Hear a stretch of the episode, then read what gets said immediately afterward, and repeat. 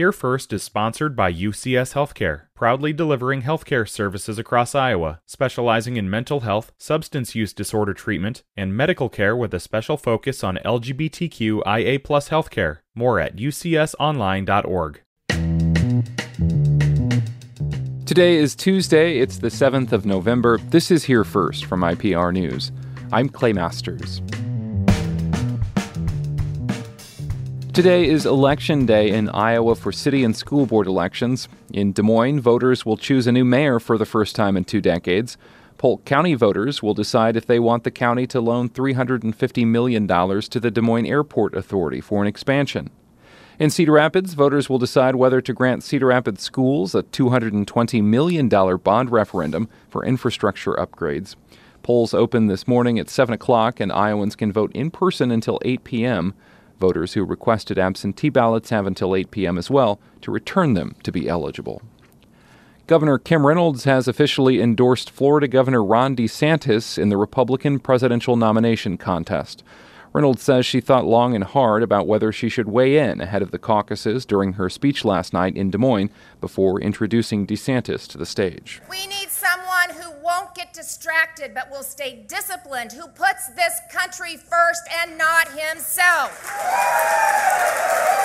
That leader is Ron DeSantis. It's not common for an Iowa governor to endorse ahead of Iowa voters having their say. Former President Donald Trump blasted Reynolds and DeSantis, calling them disloyal and saying it's the end of Reynolds' political career. Trump recently picked up the endorsement of Iowa's Attorney General Brenda Bird.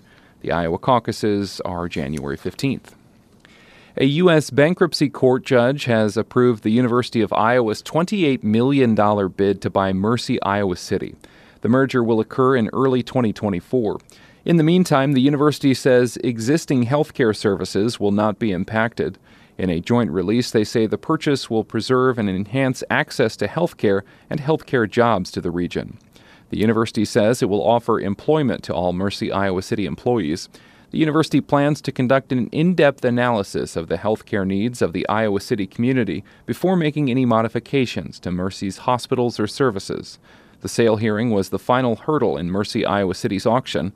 Texas-based private equity firm Preston Hollow was Mercy's primary creditor and the only other announced party trying to buy the financially troubled hospital. The State Appeal Board approved a ten million dollars payout yesterday to two Iowa children who faced abuse, neglect, and torture by their adoptive parents. I P R's Katerina Sestark reports the kids were adopted siblings of Sabrina Ray, who died of starvation in twenty seventeen. A twenty twenty report on Ray's death detailed the abuse and starvation of adopted and foster children in the Ray household and the state's failure to stop it. It found the state could have prevented the abuse and death if child welfare workers hadn't wrongly rejected child abuse complaints about the Ray family. The new settlement directs Iowa officials to form a task force to review the implementation of foster care safety recommendations that were made in the twenty twenty report. Attorney Scott Wadding is representing Ray's adopted siblings in their claims against the state. We felt that that was critically important to be included in that, as well as uh, the provision that the committee also be dedicated to improving the safety of foster care for all children of Iowa. The former parents, Mark and Misty Ray, are in prison. And Iowa's corn and soybean harvest is winding down. The latest U S D A crop report says farmers got in about six days of field work last week thanks to dry conditions. The report says eighty-nine percent of Iowa's corn crop is in, about ten days ahead of the five-year average. ninety-seven percent of the state's soybeans have been harvested, nine days ahead of the five-year average. Agriculture Secretary Mike Naig says statewide drought remains a concern heading into the next growing season, but rain that fell last month has helped improve soil moisture in parts of northwestern and eastern Iowa. This is Here First from I P R News. I'm Clay Masters.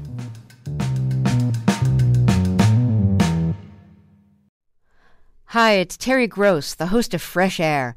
We bring you in-depth, long-form interviews with actors, directors, musicians, authors, journalists, and more. Listen to our Peabody Award-winning Fresh Air podcast from W H Y Y and N P R.